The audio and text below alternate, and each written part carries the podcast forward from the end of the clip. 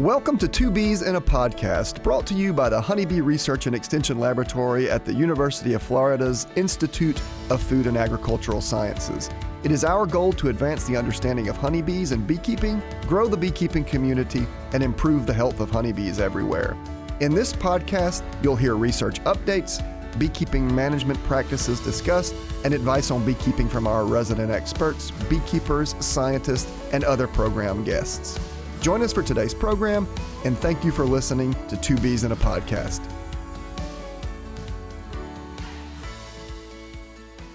Hello, everyone, and welcome to another episode of Two Bees in a Podcast. Today, we are joined by Jenny Durant, who is a USDA NIFA postdoctoral research fellow at UC Davis. She'll be here talking with us about the use of honeybee pesticides during almond bloom. We will follow that with our five minute management segment on reptiles and amphibians, what they do to your colonies, and how you can protect your colonies. And we'll finish today's episode with our question and answer segment.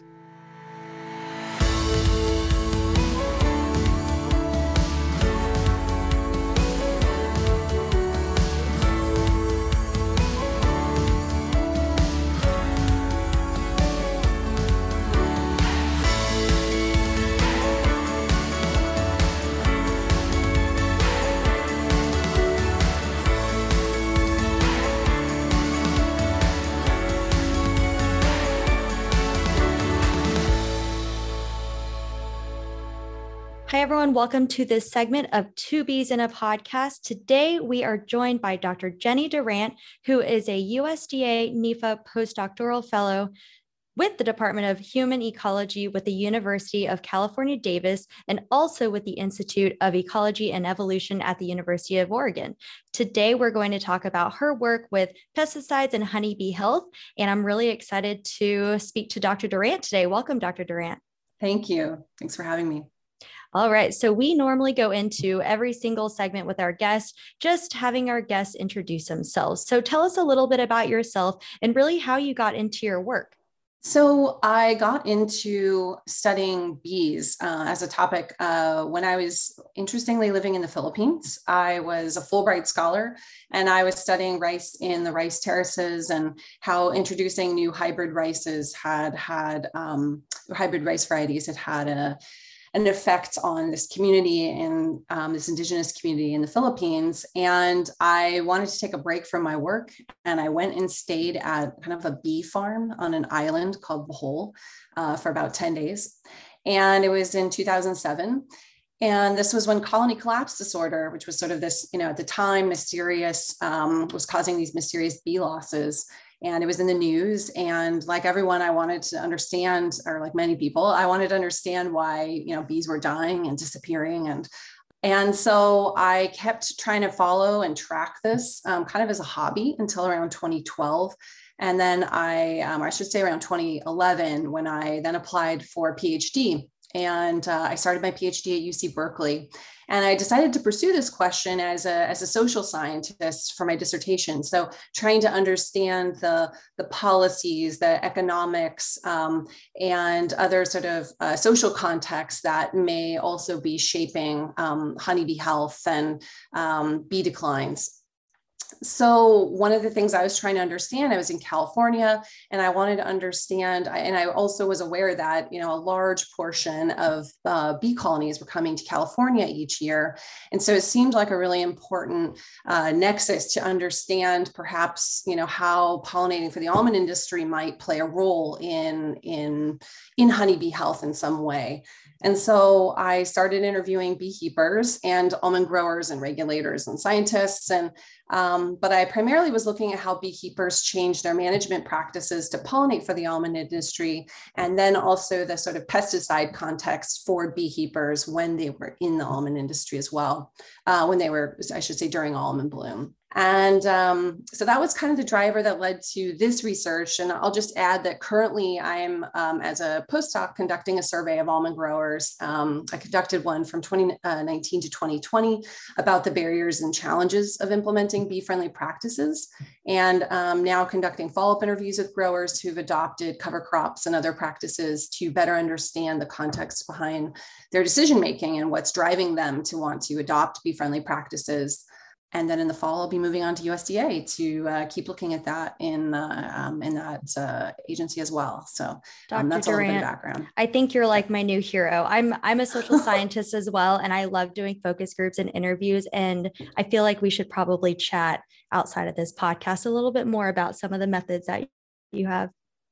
I'd love to. And I, I, do want to add that I just make a pitch that I think more social science is necessary to help us understand these questions. Um, I'm, I have so much respect and I've learned so much from all the other, you know, natural science, ecological science, um, biological science happening to understand bees. But I, I, do also feel that social science has an important role to play um, in understanding these dynamics as well. I agree completely. It's a very complex issue that we have with bee losses. And I really feel the more people who are involved from diverse perspectives and diverse sciences and experiences would really help us get a handle on this better. So, during your time as a PhD student, as a postdoc, you started developing research projects related to bee toxic pesticides and their use in almond orchard. Could you tell us a little bit about some of the research that you've done, your methods, and discuss some of your key findings? Yeah. So during my dissertation, I interviewed over 45 beekeepers um, who pollinate for the almond industry, most of whom are commercial beekeepers that have over 500 colonies. Um, so they're migratory, they're moving their colonies all over the United States. And, um, but for the most part, you know, um, but all of them were going to almond uh, the almond bloom in February through March. So just to give a little context uh, for anybody who's you know who isn't aware of this, you know each February, right around Valentine's Day, about uh, the numbers are kind of um, a little bit difficult to pin down, but around 80% to 88% of, of all colonies, uh, commercial colonies in the um, I should say honey producing colonies in the United States are coming to California to pollinate for the almond bloom. And so this is a massive amount of colonies. And so I interviewed these beekeepers as well as almond growers, uh, people working in the almond board, um, EPA regulators, state regulators, um, agricultural commissioners. Um, so those are the people that are in charge in each county of regulating pesticide use, um, as well as, as other bee researchers as well.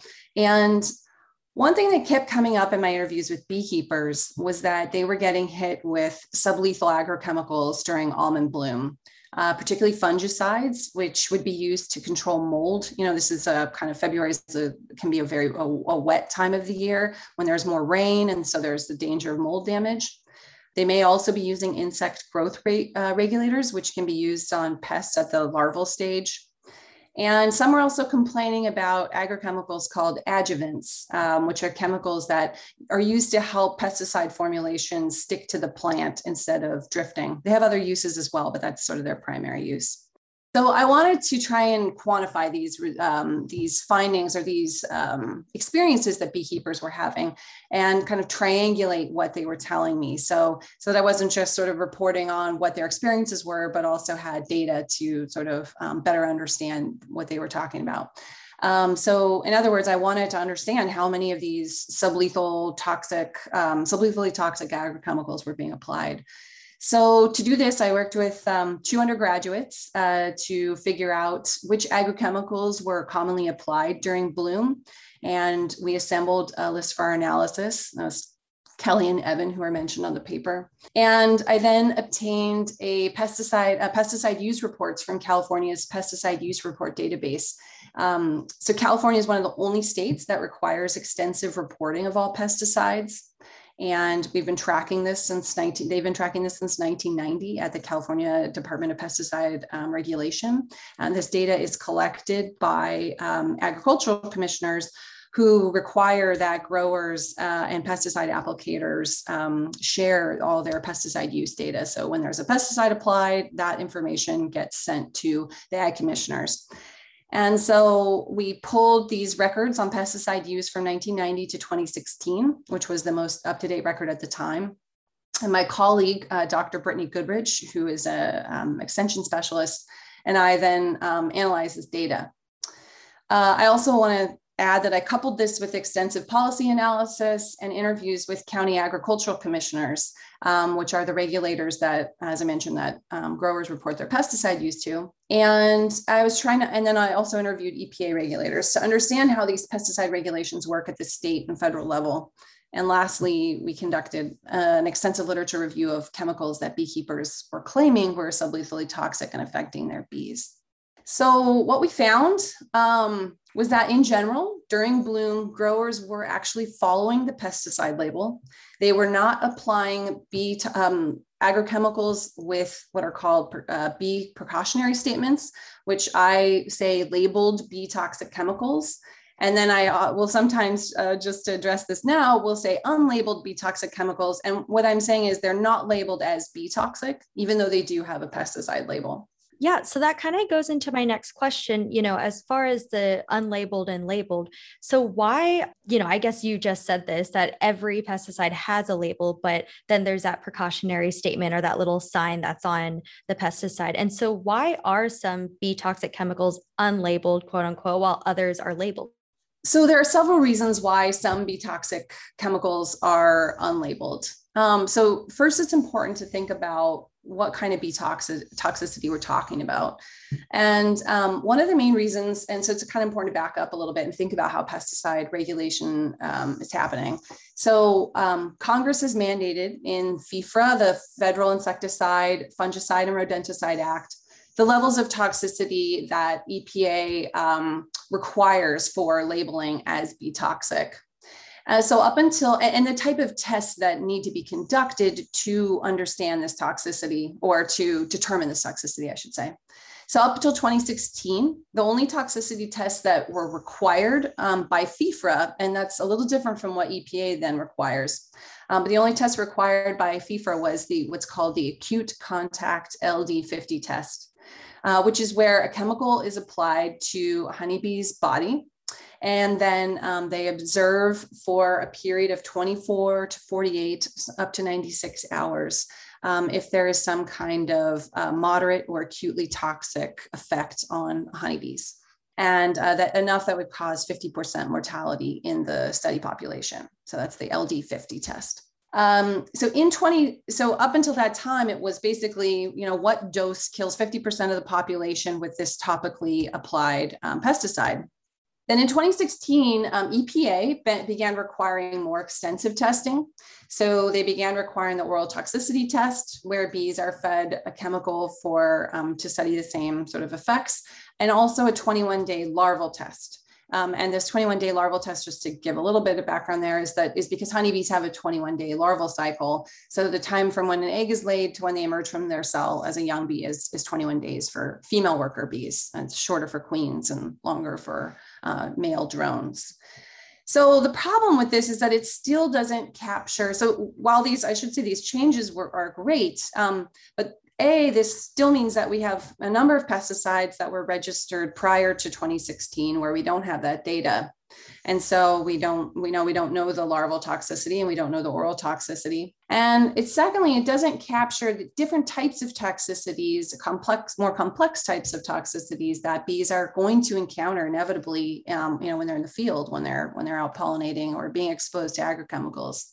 Uh, so one example of this is that is tank tank mixing, um, where agrochemicals are mixed in pesticide tanks. So um, and, and growers often do this to avoid having to pass multiple times through an almond orchard, um, to give one example, um, and, instead of having to put in, you know, one chemical, do a pass through an orchard, second chemical, pass through an orchard, they'll combine it all into one and do one pass through and it, it saves on, on labor and all kinds of costs for them. But the problem is that sometimes when these chemical chemicals um, are mixed together, they go from being non-toxic separately to synergistically toxic. So um, basically either toxic toxic or even more toxic um, when combined. So the testing you know, that EPA requires doesn't track this. And um, second of all, we might also see issues with larval honeybee larval development that are also hard to track um, that take time. It may not appear until um, a couple weeks after bees emerge. And at that point an, um, a beekeeper might not even be you know in the original place where they were exposed. So in my case uh, in almonds um, they might have already left be on to the next thing and then start to notice some kind of developmental damage. Um, maybe bee, bees are having a hard time navigating back to the colony um, or having other issues and so those are two, two main things um, that can happen. And then the third is that there are some chemicals applied in agriculture that are combined with pesticides, which I mentioned earlier. And EPA doesn't require the registration of these chemicals. Um, they're known as sort of other ingredients um, that are not, testing is not required on them. So one of them is organosilicone surfactants, which is um, a type of adjuvant that helps pesticides spread or stick to the target plant or pest. And because these chemicals don't make pesticidal claims, like they're not targeted to, you know, kill an insect, they're recognized as these other ingredients that don't require testing. Um, but this can be problematic because this means that these chemicals are applied along other size pesticides, and we have no idea if they're toxic or not.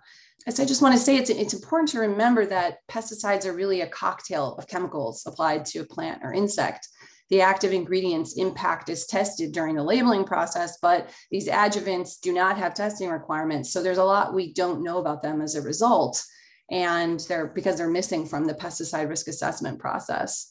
And I just want to add that adjuvants are, are not just something bees are exposed to. You know, we're all being exposed to them in our food, and these effects can have been reported. Uh, toxic effects have been reported in humans as well as the environment. So we, we know very little about these chemicals and the effects on humans and the environment. There's certainly a lot to unpack here. One of the things that I'm I'd like to rediscuss because I want to make sure that our listeners aren't confused. So all pesticides are labeled. That that's a that's a term that that we all know, right? So so as we talk about what what you're calling unlabeled bee toxic compounds, it's a labeled product, but up until now we're unaware if it has a an impact specifically on bees, right? So it's labeled, but not necessarily including a bee hazard statement because we're not sure what that hazard is if that testing was done maybe prior to 2016. So it might be caught upon re registration, but perhaps we don't know it at this point. So if all of that is true, then how can growers who might be very sensitive to protecting pollinators know if a particular labeled product is toxic to bees or not? if it's not if it does not contain a bee hazard statement it's a great point and clarification, but I do want to add that even if it was labeled after 2016, we may not know because of those last three points I made if it's bee toxic. So we may not know if it's synergistically toxic. We may not know if it's toxic because the of the adjuvants in it um, or we may not know if it causes developmental issues that would take longer than the acute toxicity, oral toxicity test, or 21 day larval test. So even if it's been tested after 2016, we still may not know its full toxicity. And your question's a great one. Uh, it's one that my experience um, is with um, the almond industry, so I can speak more. That that's going to be more where I'll speak to that question. Um, but it's a complex one that you know addresses all of that that's um, to all of agriculture. Um, so how growers can know if a product is bee toxic from label. Okay, so this will take some effort. Um, there are some good websites like the UC IPM website, which has, um, so that's the um, insect pest management website that's created by um, the University of California system. And that has information on which agrochemicals are labeled, are not uh, labeled as bee toxic, but do demonstrate some bee toxicity. Uh, we, as part of our paper, also created um, an almond specific table that shows the different toxicity tiers for chemicals that are used in the almond industry. And, and these are also chemicals that are commonly used by other agricultural industries as well. Um, I feel growers could also get information from extension specialists, though I'm not sure what resources are available outside of California. And another big piece is commodity groups like the Almond Board and other commodity groups can continue to work to educate growers as well. The Almond Board has done quite a bit of effort. I'm not sure how, um, I, I, think they're kind of the leader in commodity groups in the United States um, in doing this. And that can also make a huge difference in shaping um, growers' pesticide practices and understanding of, of toxicities of different agrochemicals.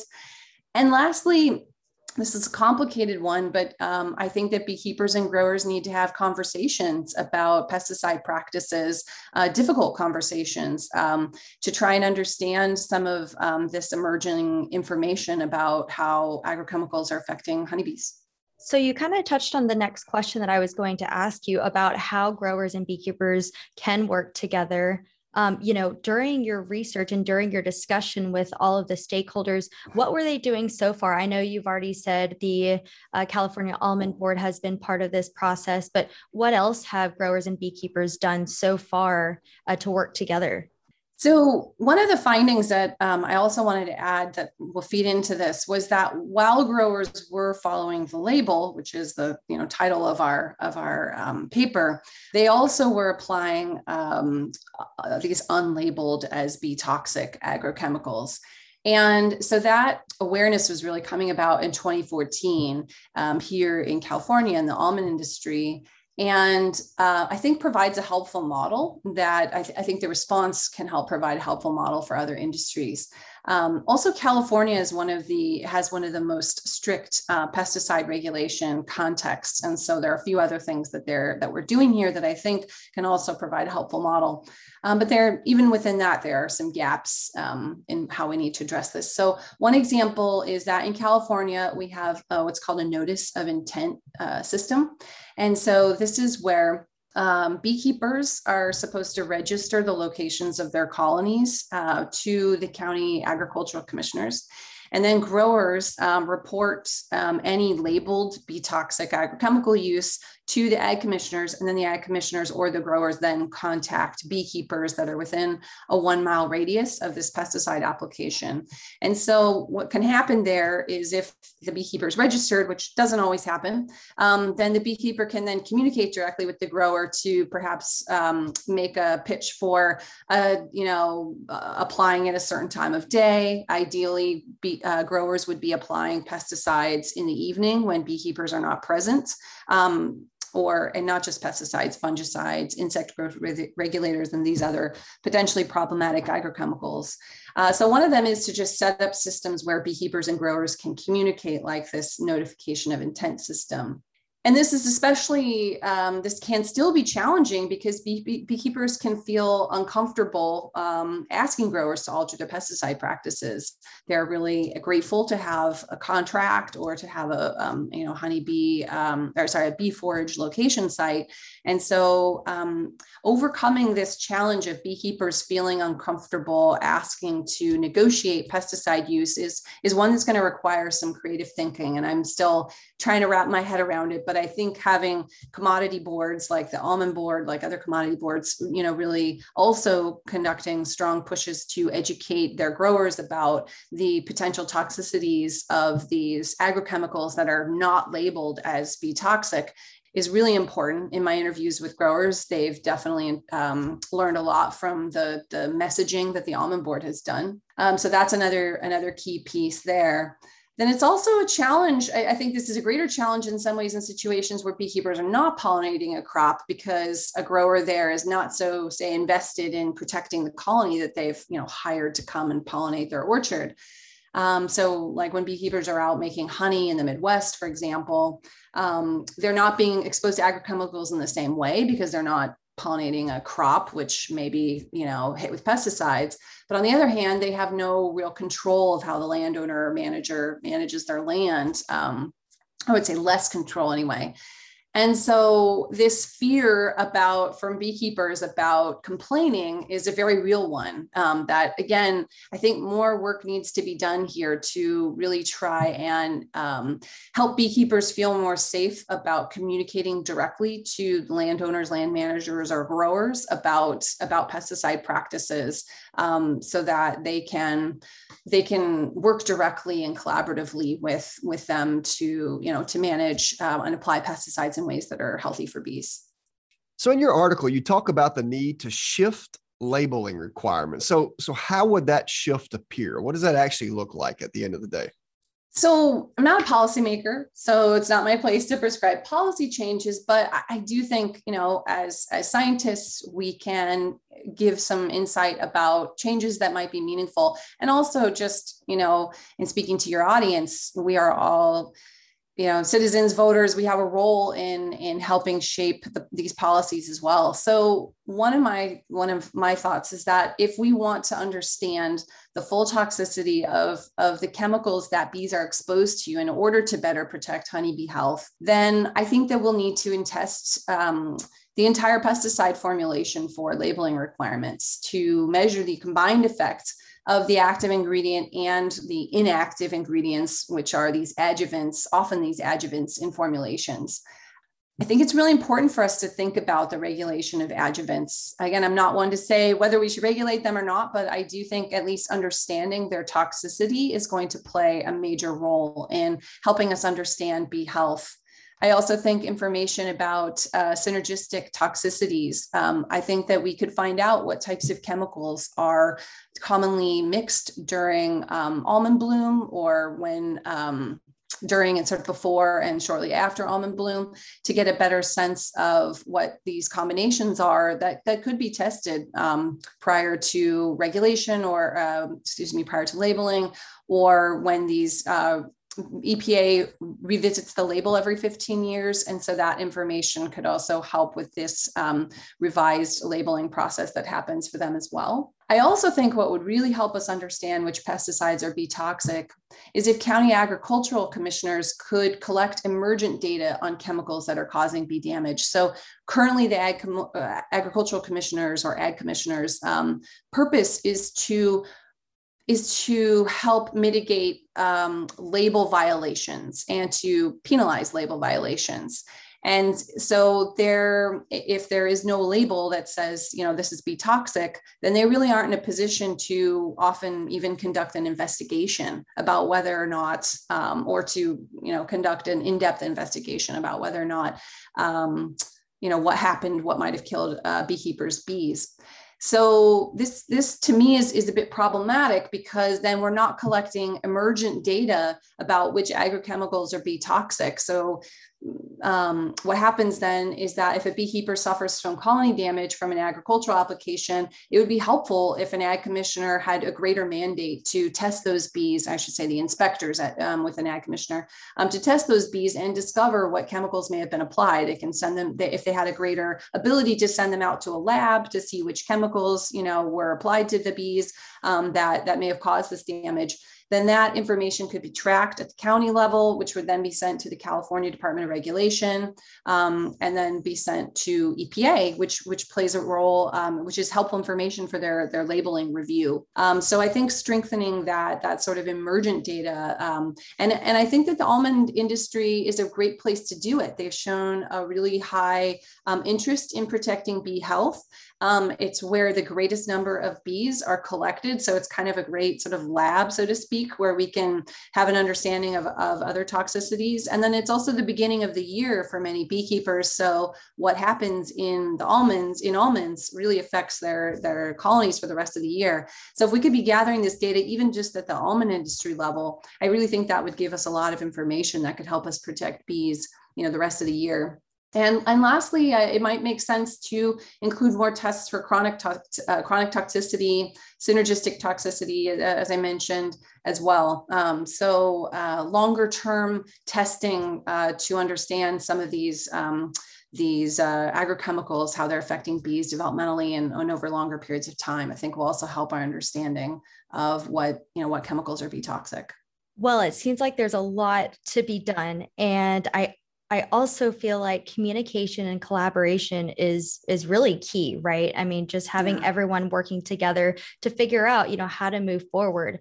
And so, thank you so much, Dr. Durant, for all the information that you've just provided to us. Is there anything else that you'd like to add? Any final words of wisdom? Yes, I, I want to also, you know, empower our listeners to remember that they can play an important role in this process. Um, any changes, any big changes that would need to happen in, in FIFRA, um, it, this is regulated by Congress. So we have the ability to, you know, write to our Congress uh, uh, person and Congress people and request uh, changes and things like adjuvant regulation, for example. And in addition, industries pay attention to the demands of their customers. And I'm really seeing this a lot in the almond industry, how they're responding to demands for bee friendly almonds. Um, in, uh, companies like Kellogg and General Mills are, are um, giving incentives um, for bee friendly almonds as well. And this is affecting production all the way down. So consumer pressure can help shift the tide in how growers are raising their crops. And a lot of growers that I interview would love to be more bee friendly, but need some help with the costs of adopting these additional practices. So if consumers are, you know, willing to pay for bee friendly foods or applying pressure to companies that, you know, are, are buying almonds or other, you know, or honey or um, things like that, um, these, these uh, demands can translate into price incentives for growers that then mean that we can have more bee friendly crops. So so I just want to also, you know, encourage us to play a role in, in helping protect bees in this way as well. Great. Thank you so much for being on our show today. My pleasure. Thanks so much for having me. All right, everyone. That was Dr. Jenny Durant, the USDA NIFA postdoctoral fellow with the Department of Human Ecology at the University of California, Davis, and also with the Institute of Ecology and Evolution at the University of Oregon. Thank you for joining us today on Two Bees in a Podcast.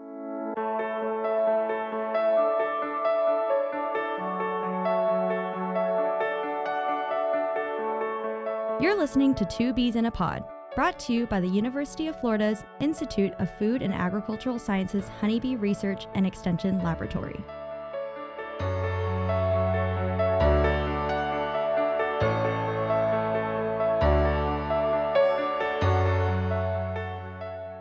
Welcome to our five minute management. Five minute management. Jamie, you know, when I was getting the timer ready, I just pulled my calculator up on my phone. So that's where I am right now. you can time me with that.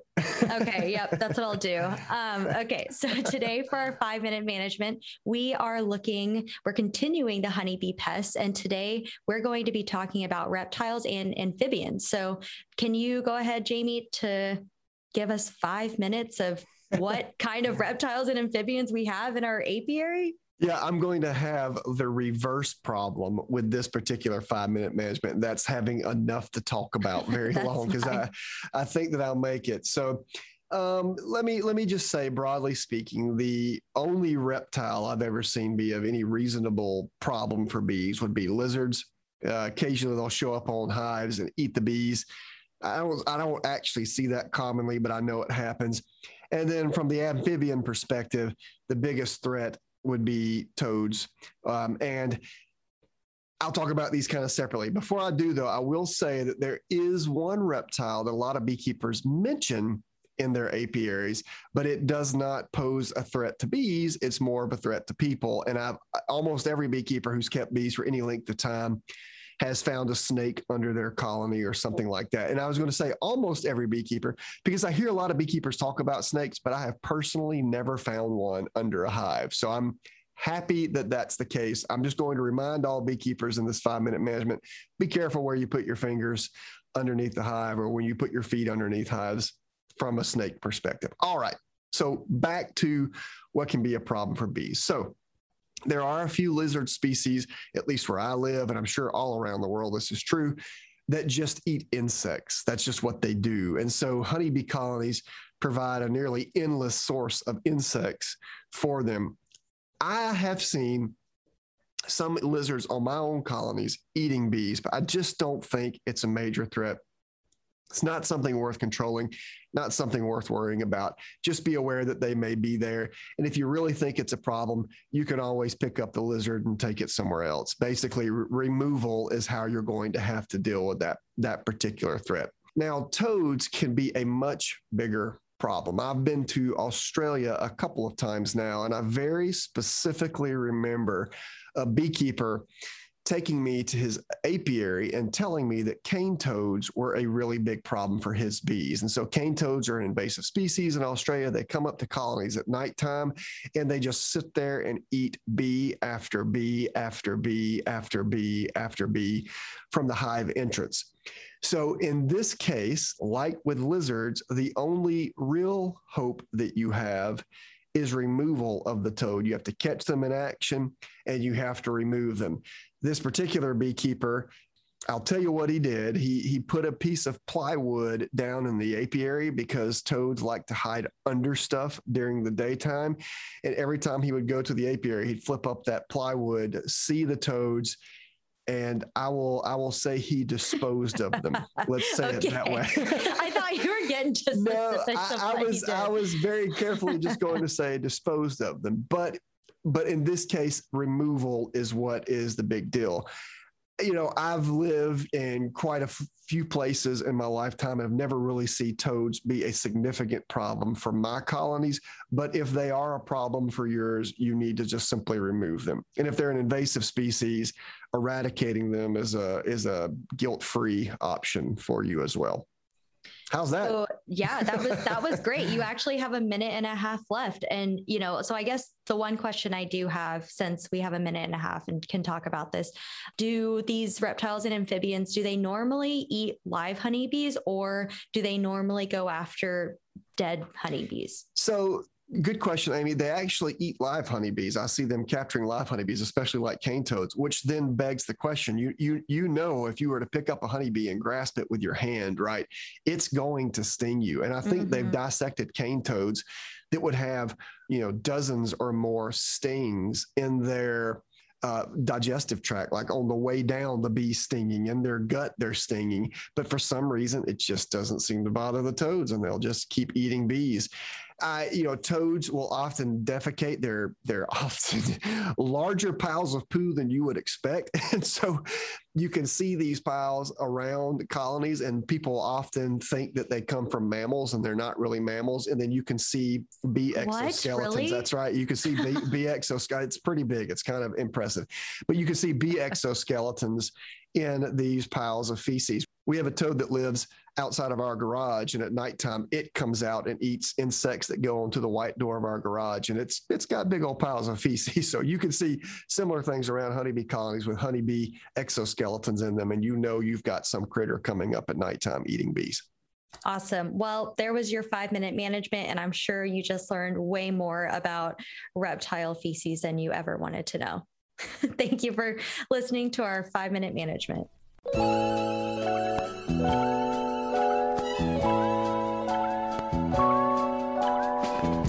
It's everybody's favorite game show, Stump the Chump.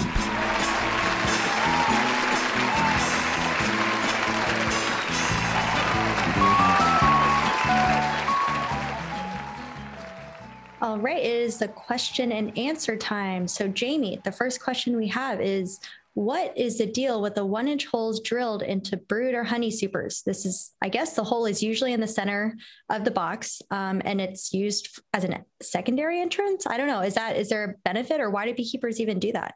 Yeah, Amy. So, one of the things that you'll see in beekeeping is that there's just tons of modifications and then proclamations about what this modification does or doesn't do. And before you know it, a lot of beekeepers are doing it. And then you're having to wonder if it's if it's beneficial. So this hole that you describe is one of those things. Almost everybody that I see who does it will call it upward ventilation or an, uh, um, uh, a secondary interest, but they uh, interest, but they oftentimes say we're trying to ventilate our hive, and so a lot of folks do it for a few different reasons. It depends on which beekeeper you ask. Some say it's increased ventilation. Some say that it just gives them a secondary entrance, so bees you know, don't have to run all the way down to the bottom. That there be, if you look at a, a wild colony, there there may often be uh, in a in a hive that they're living in multiple entrances, so they're just trying to duplicate that. Some folks claim that it helps with honey production. Some folks claim all kinds of things. I have never seen any research projects on these holes being drilled into boxes, but in the very least, it doesn't seem to hurt colony. So I don't usually discourage it when people are talking to me about it. I usually go, So why do you use it? Oh, we think it does this, this, and this. And I'm usually just kind of nodding my head in agreement just because it's a learning opportunity for me. It's it's just one of those things that a lot of folks do that I think the the action of doing it has preceded the science of supporting its use. So that's that's usually the way that I describe upward ventilation. If you think about it, Amy, we've had a couple mm-hmm. of podcast guests recently who've argued you know you can overventilate colonies. So eh, you know it's just one of those things that a lot of beekeepers do and and almost all of them have their own you know unique reason for doing it. Yeah that's that's so funny. You know you ask like 10 beekeepers a question and you get 15 answers. Is that what they say? I don't know. I've heard that but yeah, that's Seems like um, that's the case. that's that's one of those things that a lot of folks say for sure. okay, so for the second question, and I feel like I could totally relate to this because this happened to me. I feel like when I had bees in Orlando. So this person has a colony, and it's grown to a full double deep with two supers. The bees have always been pretty chill. They've always been really, you know, easy to work. But the bigger they get, the hotter they get. So, you know, this person opened them up the other day and they literally covered this person's veil.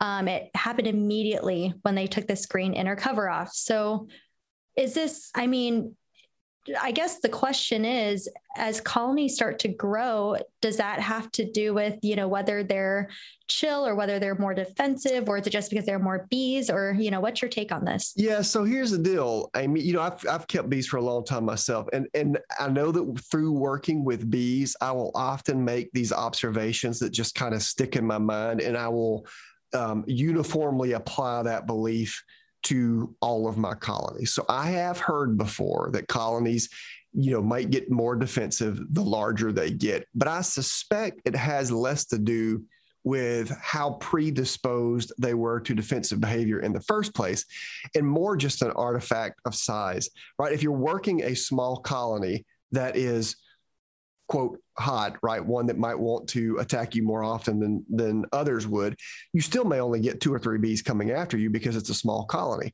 So as it grows, there's just simply more bees available to come after you. So I would argue that that there's a genetic basis right for this defensive behavior and it's probably uniformly spread over the life of that colony and they just quote get hotter because they're bigger and there are more bees to respond that that is my general comment.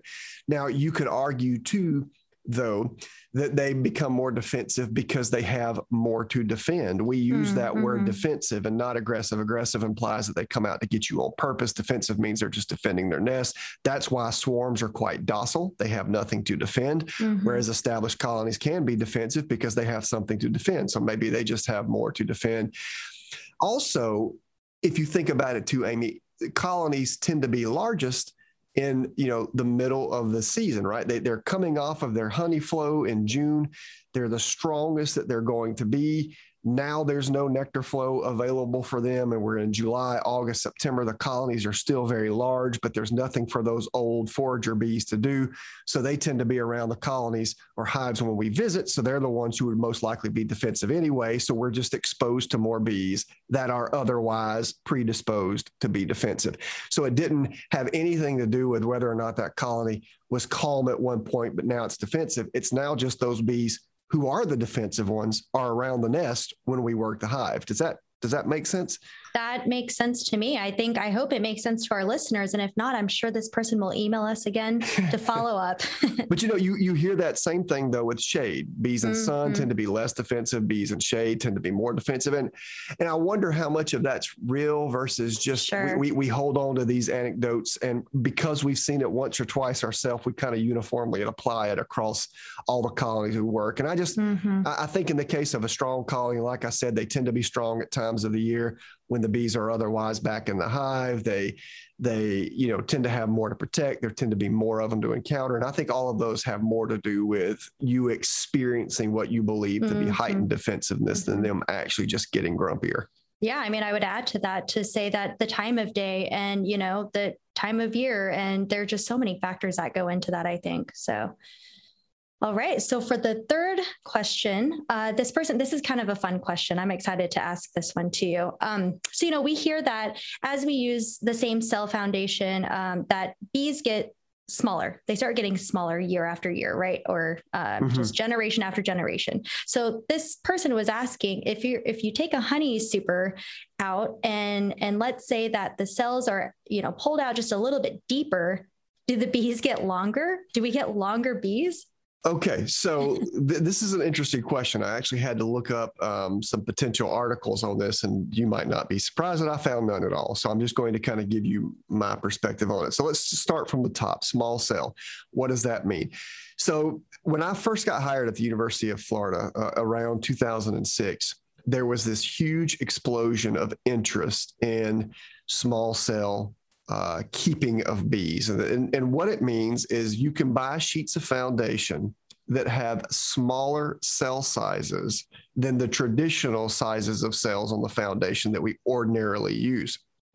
So there was this huge explosion in folks using small cell foundation, which produced, you know, on which bees built smaller cells because there were all of these purported benefits Varroa control, this control, that control, this thing, that thing. Bees on small cells do this and not that. So we actually did a research project, one of the first research projects I did here at UF, and showed that small cell foundation didn't influence Varroa um, populations and hives at all. And since then, two or three or four other labs have shown exactly the same thing. So there doesn't seem to be a Varroa benefit related to small cell. And we might get some emails and comments on social media about that. Um, but but nevertheless, some of the purported reasons for its believed efficacy at the time is that bees that are developing in small cell themselves are slightly smaller but also develop faster. And if they develop slightly faster, there's slightly less time for Varroa to mature in cells. So you get a reduced Varroa reproduction rate. Again, none of which has been substantiated over, over the long term in multiple studies. However, Bees developing in smaller diameter cells do tend to be slightly smaller. It is likely something that you would be unable to see with the naked eye. I found a couple of research projects where they were measuring the size of bees um, being produced in small cell foundation relative to standard cell foundation, and they did find that the head width was smaller, that the thoracic diameter was smaller but I have yet to find a paper where they measured the overall length of the honeybee. So this questioner is basically saying we used small cell in honey supers, but we used nine frames in a 10 frame super. So they pulled the comb out uh, wider than they ordinarily would. So you've still got smaller diameter cells, but longer cells.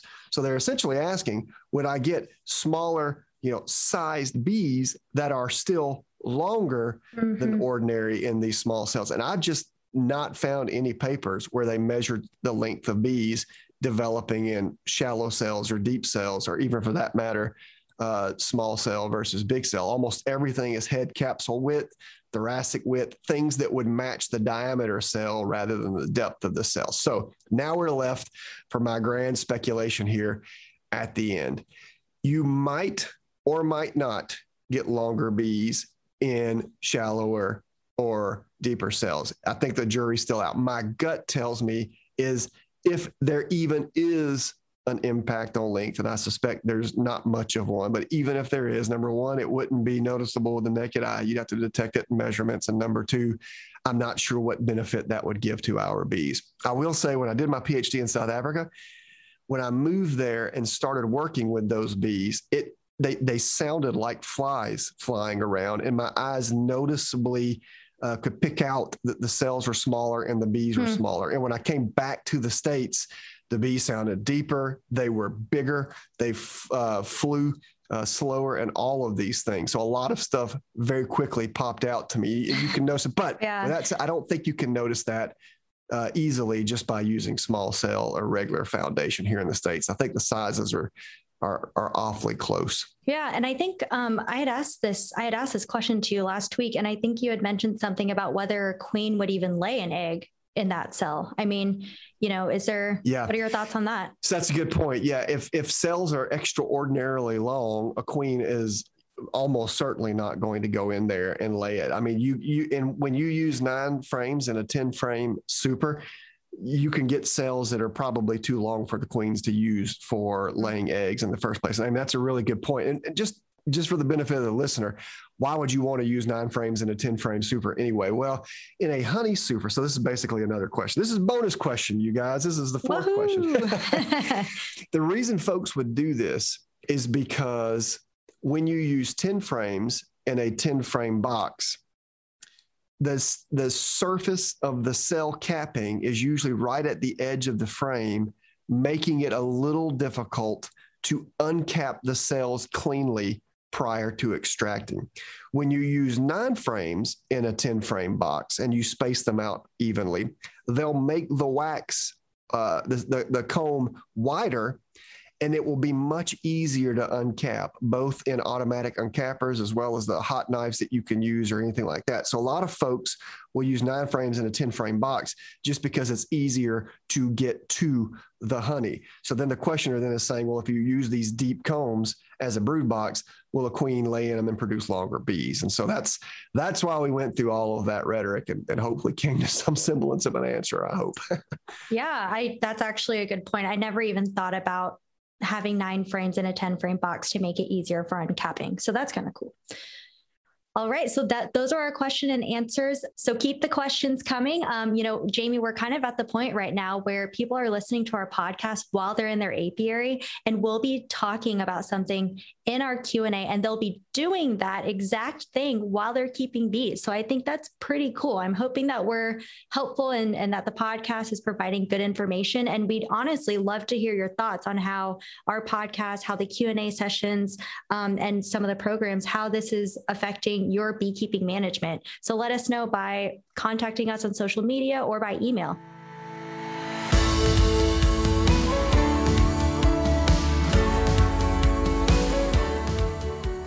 Hi, everyone. Thanks for listening today. We'd like to give an extra special thank you to our podcast coordinator, Chelsea Baca, and to our audio engineer, James Weaver. Without their hard work, Two Bees in a Podcast would not be possible.